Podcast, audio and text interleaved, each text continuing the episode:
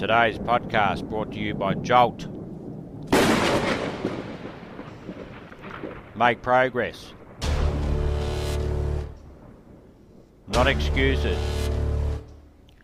Dream big. Get massive results.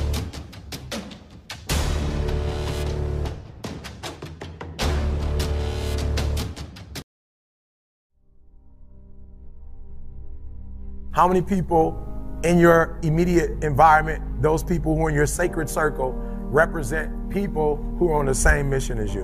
Or do you have a bunch of people on your list who are not on the same mission as you, and those individuals are pulling you down?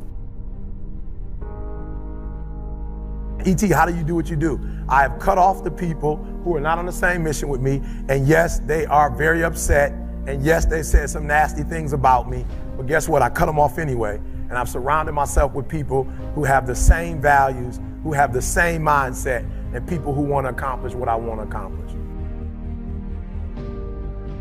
It says every day in Africa, in the safari, a lion wakes up. Every single day in the safari, a lion wakes up, right? And, and every single day in the safari, a gazelle wakes up.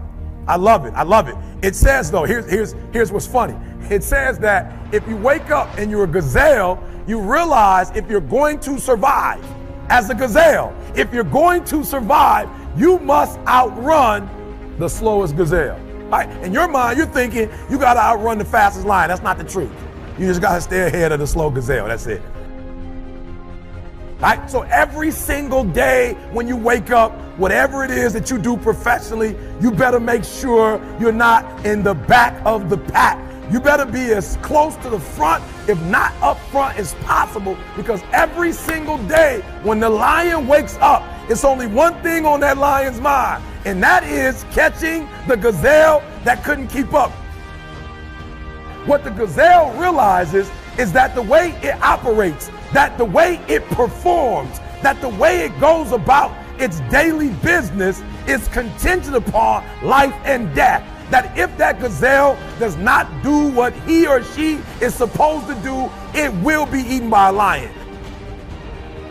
The story says that even if you are a lion, even if you are a lion and you have the advantage, that when the sun comes up, if you are a gazelle or a lion, you better get to running. Because if you are a lion, a gazelle is still not going to come to you and say, just eat me.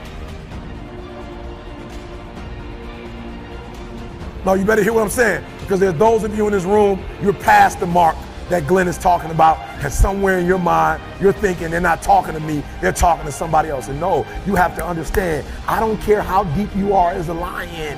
When you wake up, nothing is going to come to you. Nobody's going to give you anything. They're still not giving stuff to ET. I still have to work. I still have to fly 20 hours to get to Australia. I still have to go to London. I still have to do free stuff in Detroit. I still have to drive. I'm a lion. And when the sun comes up, I still have to get to running. Here's the challenge though. I asked myself when I read that story, that's what's on the surface. I read it and I started asking myself, E.T., what's the difference between a gazelle and what's the difference between a lion?